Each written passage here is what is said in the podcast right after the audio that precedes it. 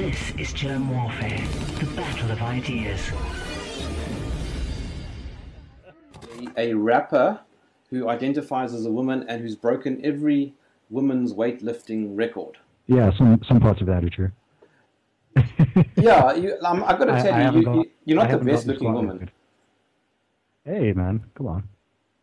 Um, yeah, no, I, uh, I, I'm stunning and brave, but um, I'm actually gender fluid, so I'm not always a woman. Right. So Is it possible to be race fluid? I don't see why not. If I can be a woman, I don't see why I can't be white or Asian. Funnily enough, you say that. I mean, I was filling out an application in the woke world of British music last year. And on the application, not only was I able to self-identify my gender, but I was also able to self-identify both my race and my ethnicity. So according to this um, application form, I could have written down that I was a Native American woman, or a white woman, or an Asian woman, or an Asian non-binary, or whatever it is, and they would have to take it dead seriously according to their own rules. So I don't know this quagmire that they're creating here, but um, yeah, if those are the rules, then play by them. You're British. You were educated at Oxford. You've got a degree in computer science. You grew up in Saudi Arabia, and you sound like you're American. So I was born in the UK. I grew up in the Middle East in Saudi Arabia. When I was there, I went to an American school slash international school from preschool up until fifth grade. So that's where the accent comes from. Went to boarding school in the UK from the age of 11. Did really well in school. Got into Oxford University. Studied there for three years. That's also where I started rapping. My family background is originally from Nigeria. So I've kind of grown up with a lot of influence from different cultures and places. So my family background, bloodline is Nigerian. Again, born in the UK, citizen of the UK, lived here now on and off for like 20 something years. And then, yeah, lived in Saudi Arabia for, for 19 years whilst being back and forth between the two countries in my teenage years. And also had heavy exposure to American people and American culture during my time in Saudi Arabia. And I've also spent some time in the U.S. as well, especially last year when I went out there and spent nine weeks traveling the country, hitting up some of the biggest podcasts in the world and doing some other stuff to promote and push my career. My dad is a medical doctor. Um, my parents were living in Nigeria with the family at the time, and he got a fantastic job offer, career opportunity to go out to Saudi Arabia and work for um, a company called Aramco, which actually went public a couple of weeks ago. I don't know if you saw that. It's the most it's the most valuable company in the world. I think it went public at a valuation of two billion dollars. Um, and so, yeah, my dad worked for them for 19, 19 or 20 years. So he went out there first for a couple of weeks by himself. I don't remember this because I was there. And um, then, yeah, my mother and myself and all of my siblings went out there to join him. And so we all moved to Saudi, and that's where I grew up. Because everything about you is wrong. Uh, you've got to do, So in terms of doing computer science, I mean, in hindsight, I would have done a different degree, to be totally honest with you.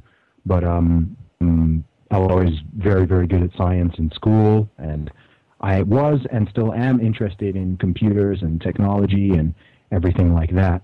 Um, so I figured that computer science would have would be a good choice of degree for me. The reality of it was is that you know there were some parts of it that were interesting, but it was more like a different style of mathematics to me. I also learned that I'm not particularly fond of computer programming. I'd never tried it until I got to university, and uh, it's not my calling in life. Let's let's put it that way. I'm not I'm not designed. I wasn't put on earth to be a software engineer or to to work at Google or at Facebook or something like that. Sure, it could have been lucrative and comfortable and secure and all that, but I have a higher purpose in this world. And I learned when I was in university that I had a talent to rap, to write Mm. songs, string words together in a unique way, have a different perspective. I had a talent to perform on stage and everything like that. So I released my first album when I was in my second year of university. That was a CD called Commercial Underground. I actually sold 3,000 copies of that totally independently. Sure. And so that struck the that was the light bulb moment of like, okay, this is this has been a hobby. I mean, if people are willing to pay me for my music and my songs, then I can do something with this. So I, after university, I took one year out and I released my second album, The Unknown Celebrity, and I just promoted that independently around the UK. And then I moved to London. I started working in London in the corporate world. I was a management consultant for a couple of years. And then um, November 2011, I took the plunge. I, I left my corporate job and I went to pursue my music full time. And um, yeah, I've been making a living ever since off music and other creative endeavors since end of 2011. Uh, one thing I did notice though is that you don't swear in your music. Is there a reason for that? I don't swear in real life either. Mm, No one in my family swears.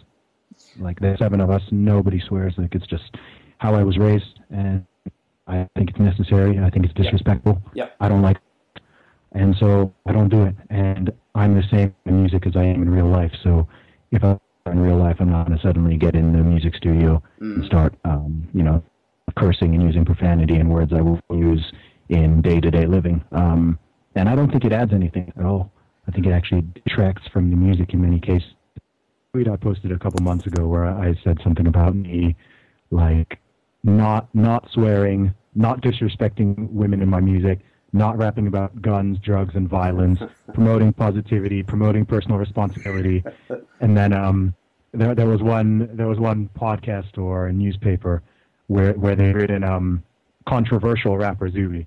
So I just put, put the, the, the quotes there, con, controversial rapper after all of that. And th- that's part of why so much stuff that happens with me is, is funny. How, you know, I'm, de- I'm deemed controversial in some way by the, the internet world. Yeah. But when it, when it comes to it, it's amazing. You know, you have all these rappers who, t- who talk about all this stuff and promote, glorify all of this stuff and mm. just say the wildest stuff.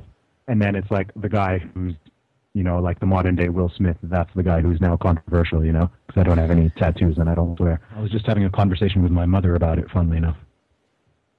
She's not on board the woke train either.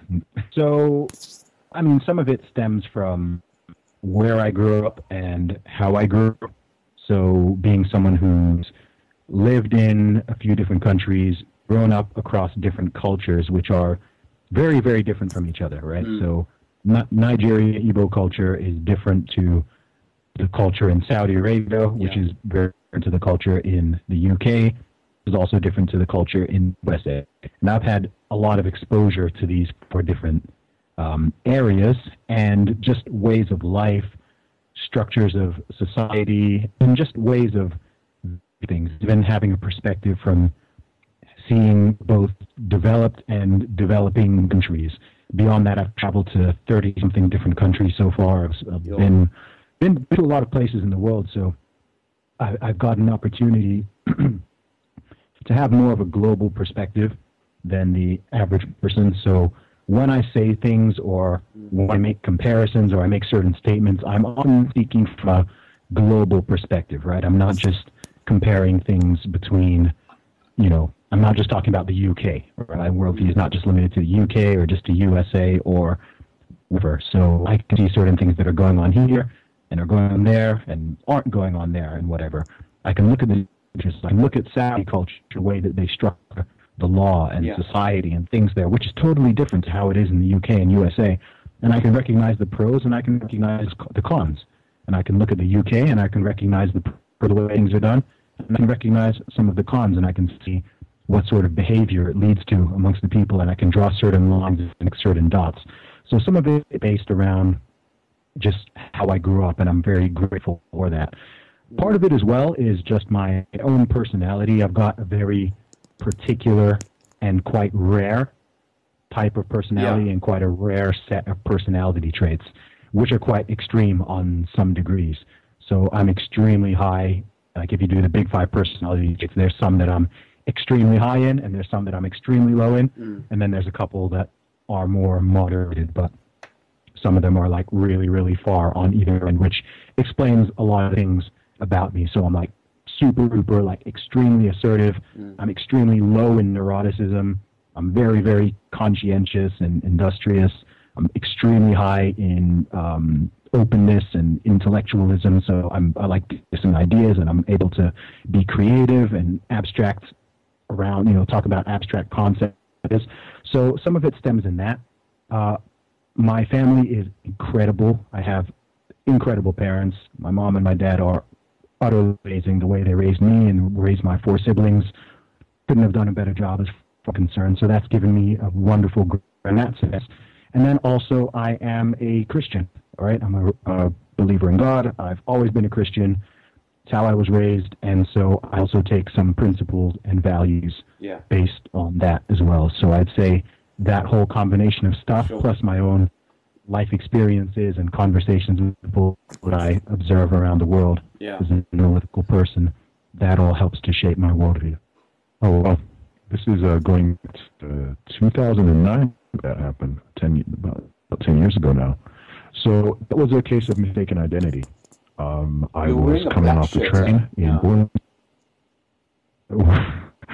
Um, and yeah, as peop- as people would know in the UK, I mean, the normal police don't even carry guns, but Mm. two firearm units had been de- to the train station to come and arrest me because they thought I was somebody who had threatened somebody with a gun in a city that I hadn't even been to that day. Um, so I stepped out of the train and suddenly like it felt like a scene out of a movie. The cops drew their drew their guns on me. I had like five or six guns trained on me. I was ordered to, you know, lie down, face down on the floor. I was searched, handcuffed, arrested, told I was under arrest for a Section One firearms incident. Don't even know what that means. And um, yeah, I was I was taken away and searched and questioned, and I think within about five minutes they realized they had the wrong guy. But um, you know, police procedures are police procedures. So yeah, they carried they they took me to the station. The whole thing was very weird, surreal. And then after I'd been in the station for about 15 minutes, they came and apologized profusely and said that they uh, it was a case of mistaken identity.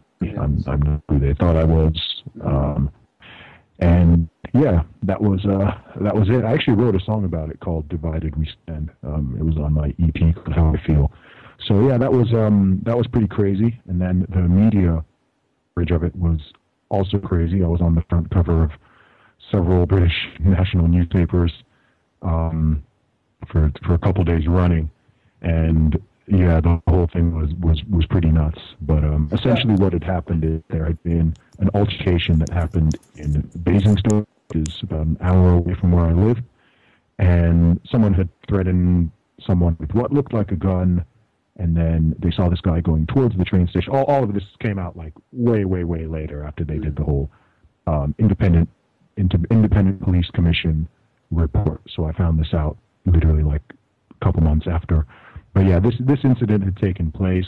There had been some miscommunication in the way that the police reporting was transferred from department to department because three separate police localities got involved in this thing. Yeah, the the racial factor, and this is uh. So, firstly, I mean, I, I've I've never been one of these everything is racist type people, Mm. and I didn't want to jump to any guns. I didn't want to jump the gun and jump to any conclusions Jump the gun. until I didn't want to see.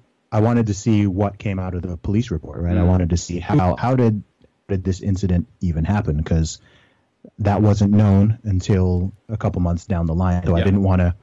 I I easily could have gone. I the media were all over me. The media were all over the story. I could have easily gone and just you know decried police racism and police brutality and mm. said this happened to me, you know, just because I'm black and they targeted me and they profiled me or what.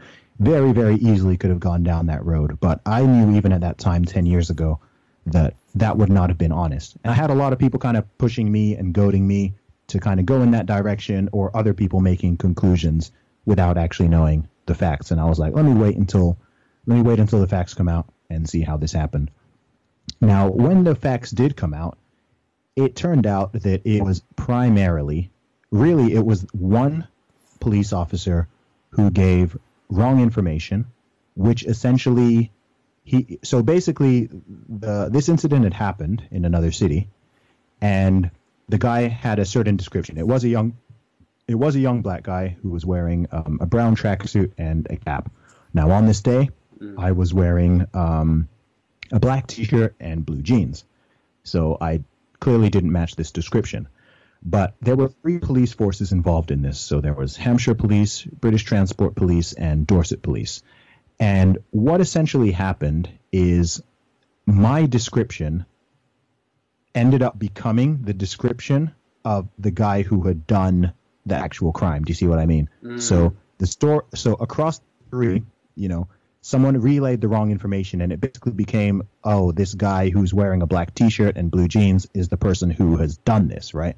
They that was where. So the racial component would have been with the guy who sort of made that error, if you see what I mean, right there. I, I don't live in an area where there are tons and tons of black people. So I'm sure if they'd seen me standing at the train station, um, and, you know, I'd just been, I don't know, a white guy, say, they wouldn't have potentially thought, oh, okay, that could be the guy. So that was the only place where the racial component takes place. When it comes to the officers who actually arrested me, they're just act, they're, they're just acting on the orders that they've been given at this point, right? As far as they know, as far as they've been told, this is two police departments away now. As far as they know, I am this guy now who was chasing someone around the city with a gun, right? I'm, I'm no longer the suspect. I'm now I'm now the guy. I'm not just. It's, it's no longer just keep an eye on this guy.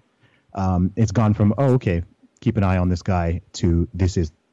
So that's that's turned out what, what that that's what actually happened. So the way I viewed it, and based on the actual facts and seeing all the communication, seeing all the transcripts and everything like that, I maintain the position that this was not a. One could argue that there was an element of racial profiling, like I said, on that part of that single police officer, but it wasn't.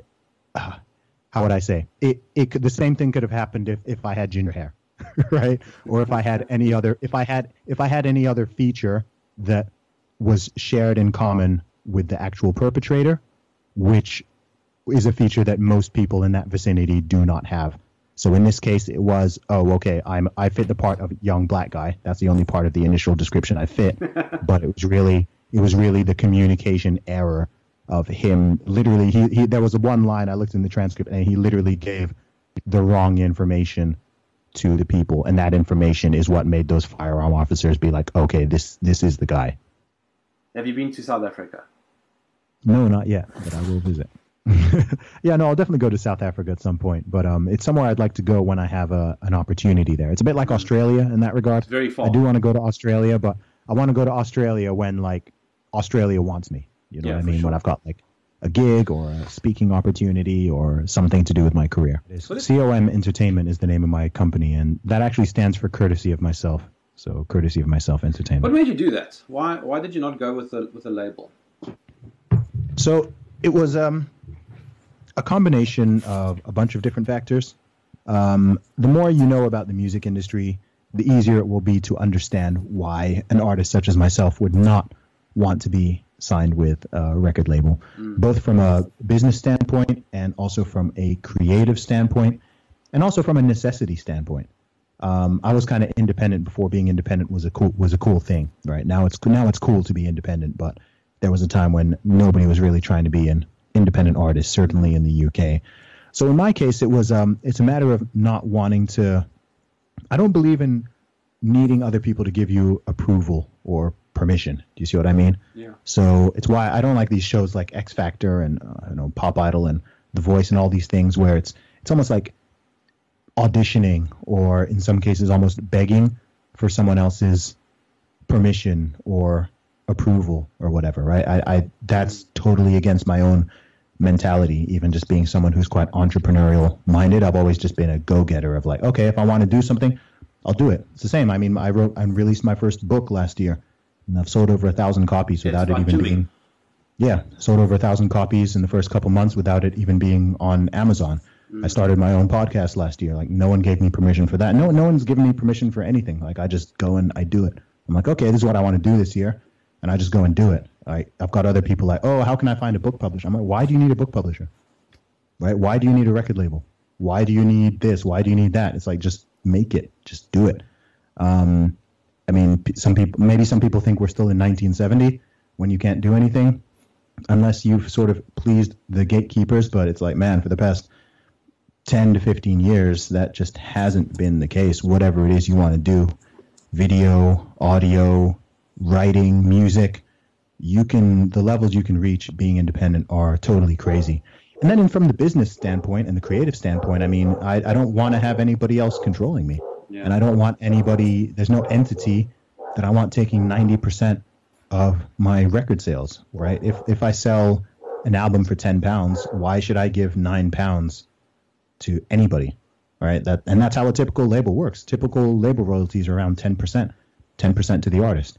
So the artist sells, you know, a thousand pounds worth of albums, and they get paid a hundred pounds. If that's if assuming they've actually recouped. If they haven't recouped, they get paid nothing. So if you actually look at how record deals and things are structured, then um, look if you're trying to be the next Beyonce or Justin Bieber or Rihanna, then you're going to need to go with a label who's got some big, big money and connections and marketing power behind them. But um, you can certainly have your success as an independent la- uh, independent artist, and there are thousands of people, if not millions, of artists out there doing that now. And yeah, I did it before it was cool. It's uh, it's one of my top passions. Um, I started going to the gym when I was 15, so I've now been training for man, I don't know, seven, 17, or- 17 or so years in total. I've actually been lifting since before I've I've been lifting for longer than I've been making music.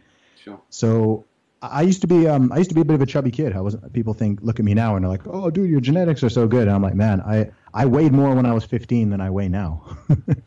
right? I used to be I used to be out of shape. I couldn't do a single pull-up. I could only do 6 press-ups. I was not in good shape. It took me over like 11 minutes to run a single mile. Um and so I got into training primarily because of rugby. I played rugby when I went to boarding school and that became my primary sport all the way through school and university. I, I was very good at rugby, and so I initially started training to get better at that, so that I could be the one dishing out the damage rather than being on the receiving end of it. And then, um, yeah, I learned more through trial and error and effort. I learned more about uh, building muscle and burning fat and getting in shape and everything like that. And it's one of those things that, yeah, I've I've got a lot of expertise in, and I never really I hadn't really done that much with it. At some point, I I did have a YouTube fitness channel, but I didn't really keep up with it and persist with it as hard as I needed to. Um, I have got a personal training qualification and helped helps people, you know, here and there. And then I figured, you know what, the internet is out there. Why don't I just create um, an ebook that can help people with reaching their goals? So I just buckled down and I wrote that book, which is called Strong Advice: Zuby's Guide to Fitness for Everybody.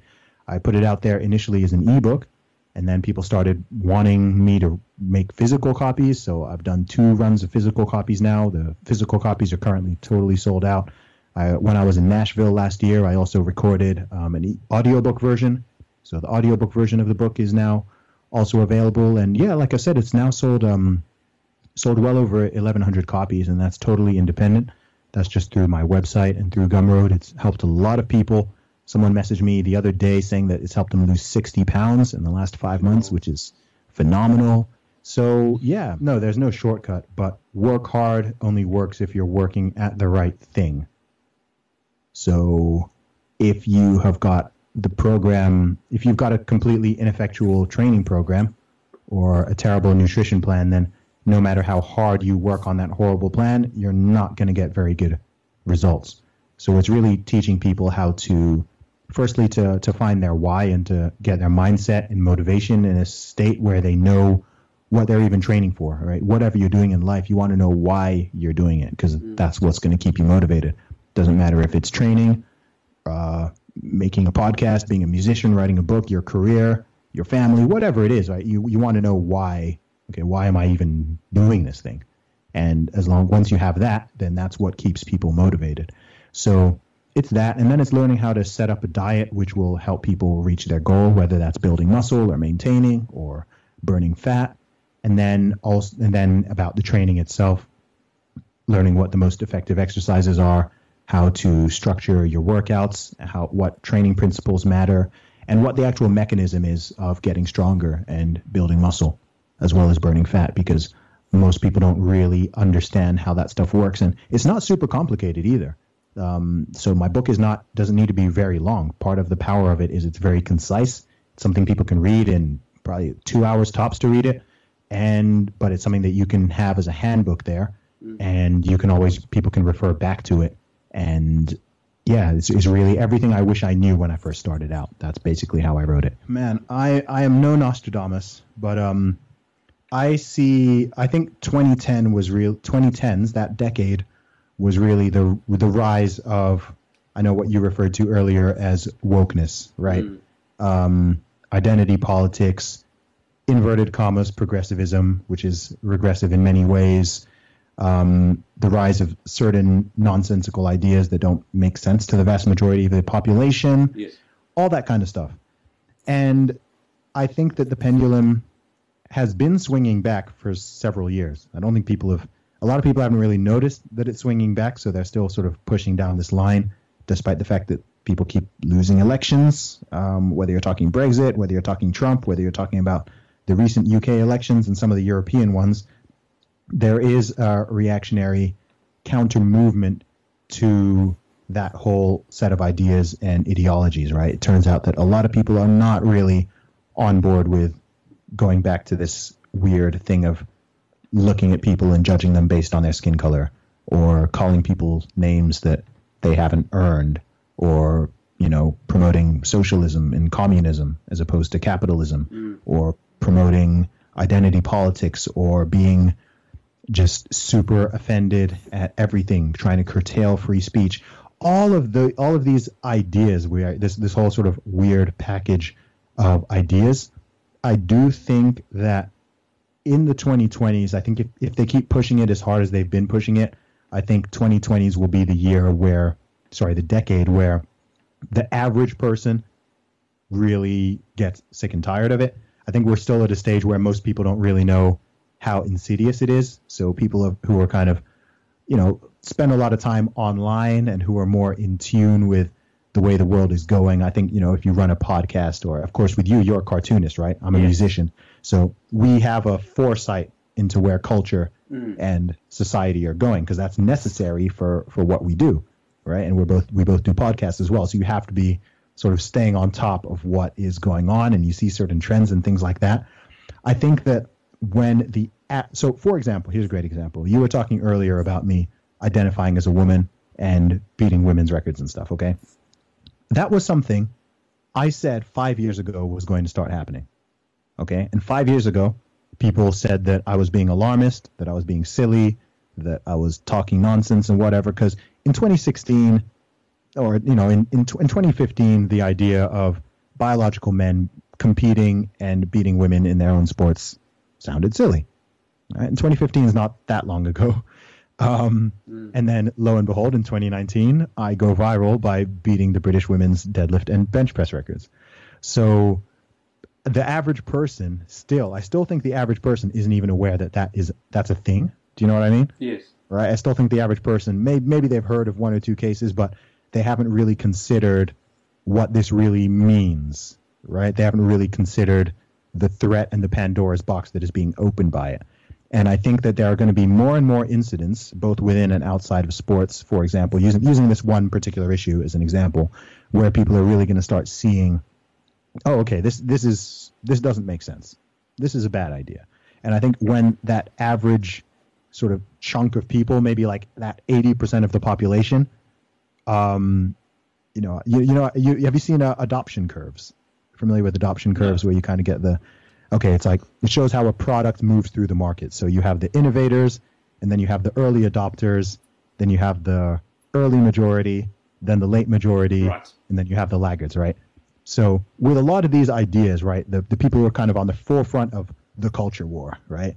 These are the these are the early adopters and innovators. These are the people who are who are at the forefront of seeing, hmm, there's a lot of weird ideas that are being pushed and promoted in Western society, right? But the early and late majority, that's like 80, 85% of the population.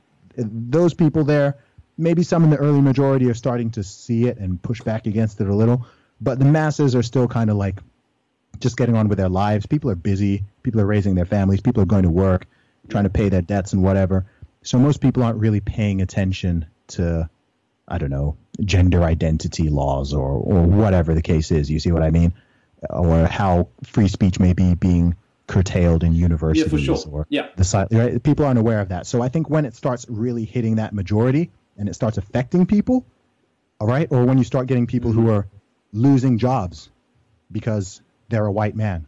Dude, most people most people are relatively conservative. Yeah. And I don't mean and I don't even really mean conservative in the what do you think economic policy should be sense. I just mean people don't really like drastic change, mm. right? So totally trying to redefine what it means to be a man or a woman, right? Things that have been agreed for thousands upon thousands of years, you suddenly want to just rip that apart and totally change it. Most people aren't on board with that. Why do you think that's happening though? Oh wow. Do you hey ooh, this is a No. do you want to know do you, do you want to know do you want to know my yes. you want to know what I think connects everything? I do want to know. You want to know my, my grand conspiracy theory, which I haven't posted about this yet, but I now have evidence that it's not actually. I've had I've had this thought for about six or seven years. Okay, what I'm about to tell you, and I recently found evidence that it's not actually a conspiracy theory because I found real, legitimate evidence that it from the 1970s that it's not accidental. Okay. I'm I'm all Okay. ears. You're all ears. I believe, this is going to sound crazy. I think that there is a push to reduce the population, reduce the native Western population.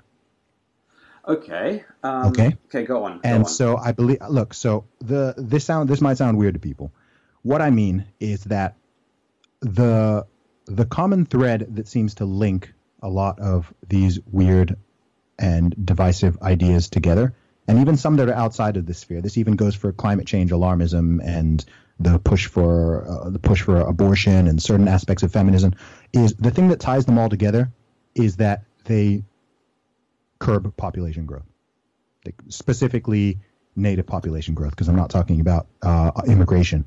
And that is actually the concurrent, thr that's actually the running thread that I've noticed between all of this stuff, right? I think, is this something that encourages marriage and families and childbearing, no. or is it something that discourages it and makes it less likely to happen? And all of these things fall into the latter the latter category when you when you actually think about it and you connect the dots. That that even goes for, you know, re- the redefinition of man and women, right? Because what happens when people jump on these, you know, do, does this is this going to make it more likely that men and women form healthy, stable relationships, or less likely? Of course, it's less likely, and you're actually rendering people infertile in the process in many cases. Um, and this goes with a, with a lot of the pushes, right? With a lot of the climate change stuff now, they're saying, yeah, you know, there's people in, in my generation who are saying, oh, I'm not going to have kids or I'm only going to have one kid because of climate change, right? If you say you want to have a lot of kids, people look at you like you're insane. They've programmed society to make people. I mean, every country in Europe has a has a negative, has a uh, is below replacement level birth rates. Every single country in Europe, that is insane. Um, and so it, it's it's working very well. it's working very well. But yeah, all this whole agenda, everything is. It, it does sound weird. It does sound kind of strange. But when you think of it through that frame, you do realize that actually this is one thing that they all have in common. I see a lot of different agendas that are being pushed over the past decade or two, shall we say? You can hear me all right, yeah? Yeah, I can hear you perfectly. Yeah. Okay. I see a lot of uh, various agendas that are being pushed in in different fields, and I'm trying to find what is the what what is the thread here, right? What is what is what do all of these things lead to, and that is the first one, and the second one is increased governmental control, right? So to right dis- dissolve, you know, prom- promote right? Why, why are we no longer promoting the traditional family unit? Why are we no longer promoting um, anything to do with natalism, right? Why why are we not, you know, whether you're seeing the push for third legalizing third trimester abortion or making abortion like, you know, totally almost seen as like a moral good, right? It's like you're trying to invert everything in society. Why are you trying to break down religion? What happens when people become re- less religious? They're less likely to get married. They're less likely to stay married. They're less likely to have relationships. They're less likely to have children. Everything that's being attacked is everything that actually leads to healthy male female relationships and And also Marriage healthy and, and- also healthy males and females. Childbearing. Yeah, exactly. Of course. Why why why are they trying to pit men and women against each other? Mm. Again, what does that what does that lead to? It leads to more governmental control, and it leads to less and less men and women shacking up and having a traditional family. Where do you think All of these stemming things. from, though? Oh boy, uh, this is the part of the. the oh, well, uh, I, I can I can reveal. I have found some uh, some some evidence of this. Like I said, that dates back to 1970. I, someone sent this to me, and I actually freaked out. I actually freaked out. Um, I'm listening. because because because Okay, I've had this idea. I've had this idea in my brain. I, I can't remember the um. I, I'm not. I'm not gonna. I, I'm gonna. I want to like do a grand reveal of this. So Sure, I, sure, I'm not gonna put it out there just yet. But I don't know. You you were asking kind of like who's behind it. I don't. I don't know who's behind it. I'm not gonna try to try to say that. But um, there are too many things. The agendas become too obvious for me to believe that everything is just like um by chance or Yeah. that it's just uh, it, it's just oh it's just happenstance like some stuff is so blatantly yeah and and sometimes they're not even subtle about it i mean No. sometimes if you if you re- if you go online and you actually look and you read websites and you read policies and stuff i mean sometimes they're pretty clear on what some of the goals and aspirations are right they're not going to sell it to the public like No. okay we want you we want you guys to have less children, right? They're not going to they're not going to sell it like that. Right? They're not going to go China style and implement a one child policy. But if they do want to curb population growth, they will do, you know, they will plant certain seeds, and some of these seeds were planted decades ago. Mm. That will lead to that, and again, will lead to, as you said, I guess you know, a more one world government, and also just more governmental power in general. Because what happens when you remove the male as the head of the family? What happens when you split families? What happens when you have children growing up without a mother, or you know, in more cases without a father? What happens when you get weak families? Is you get more people who are who are needy, all right, and people who are needy are more likely to look towards the government for everything. Why are people Why are people looking forward towards the, you know, when when did we suddenly become so uh, government reliant and expecting the government to do everything? I mean, it's, it's interesting. I mean, the It's victimhood mentality. yeah, but but what's interesting is so I'm 33, but if you look at the generation, both my own generation, but also the generation below me, is they're a lot more authoritarian than the older generations, right? They're a lot less hmm. libertarian. They're they're a lot much more authoritarian in many ways. Down to the, I mean, who's pushing against free speech? It's young people, right? Yeah. You know, it's it's, it's and young especially people. those who- on the left.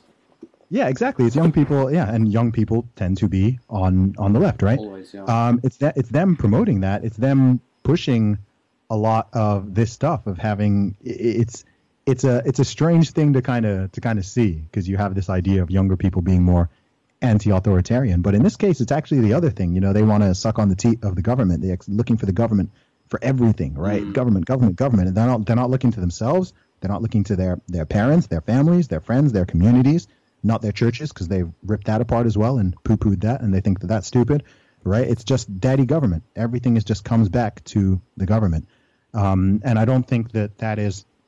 I don't think that's all accidental because I think you know social programming is a is a very real thing, right? Social it takes it takes a long time, but once you've convinced people of certain ideas or certain ideals, then you've got millions and millions of foot soldiers who will just parrot the same talking points with no question, and who will take that as their mantle and will go out and will push those ideas without any further seeds needing to be planted. Right after a while, there's there's seeds that were planted in the 60s and the 70s, and they're now bearing fruit. Right, Yeah. and that's gonna just just keep on happening. I think a lot of what we're seeing now is just the result of things that happened a couple of decades ago, and it's now sort of coming to a head. And you're sort of seeing that clash between different generations and different sides of the political spectrum and everything like that. But I think a lot of it is um, it's not, it's certainly not all accidental. I think what you're saying does have uh, elements of truth in it, um, and uh, it's interesting that it's not localized to where you are. It's it's certainly global.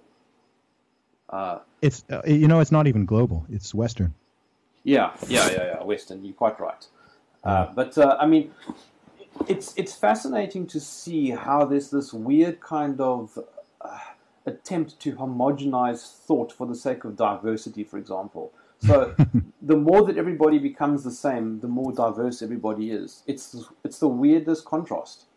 Oh gosh. Well, well, these people are not known for coherence, right? The whole, the whole thing is full of oxymorons, right? A- Any of these ideas, you take any of these ideas individually, whether you're talking, um, you know, some of the like third or fourth wave feminism, or you're talking about um, some of these ideas around gender theory, or you're what, what, whatever. Any of these ideas, they're full of contradictions.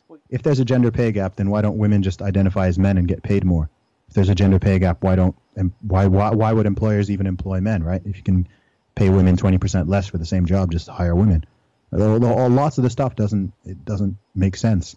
If there's no such thing as a male brain or a female brain, how can someone be born with the wrong brain in their body? Like the whole thing doesn't make sense. It's uh, all a bunch. It's yeah, they haven't thought it through. But you're not meant to ask these questions because then you're a bigot and a transphobe and a misogynist and just a generally evil person, as I'm sure you've been called. For sure. Um, I happen to be one step on the ladder lower than you because I'm white. Uh, you, you, for example, can't be racist. I'm, I'm told.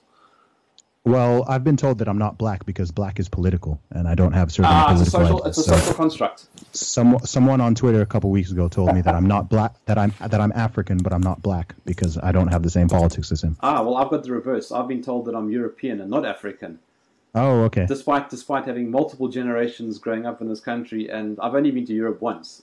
Oh, okay. Have you been called? A, have you been called a colonizer yet? Uh, yes, of course I have. That's that, that, no, dude. That's like that's old school. Like, That's old school. Okay. um, there's a there's a comment. Um, somebody's oh, his name's Dagbreker. Um, Okay. Can you say that Dagbreker? Dagbreker. Yeah, yeah. There we go. Uh, he's asking, does Zuby know anything about Frederick S. Ja- uh, how do I say that? Jaff J- J- Jaffe from the Center of Planned Parenthood. I'm not quite sure how to pronounce that surname. Uh, Frederick S. Jaff, I'm guessing, uh, from the from the Center of Planned Parenthood. Do you know anything about? Does that I name sound familiar to you? No, that name doesn't ring any bells for me personally. Okay. Um, and then there's a comment just saying I saw a video yesterday about a woman with with the XY chromosome.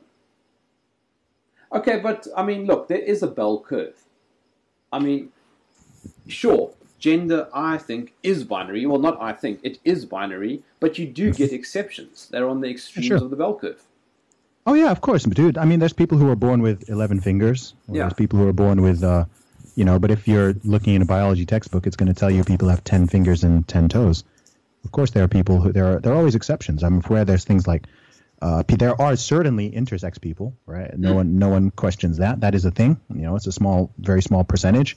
Under one percent of people are legitimately born, you know, intersex. You know, there's some elements of both male and female. I'm aware there's things like uh, what's it called, Klein, Klinefelter syndrome, where they can get um, some abnormality in the chromosomes and things like that.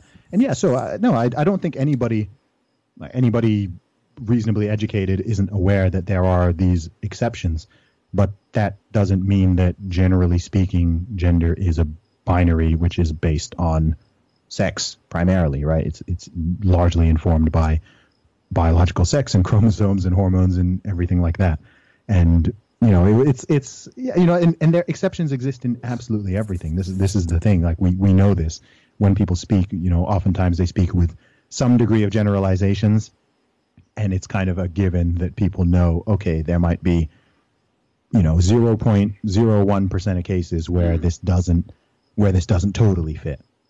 I appreciate it, man. Thank you very much.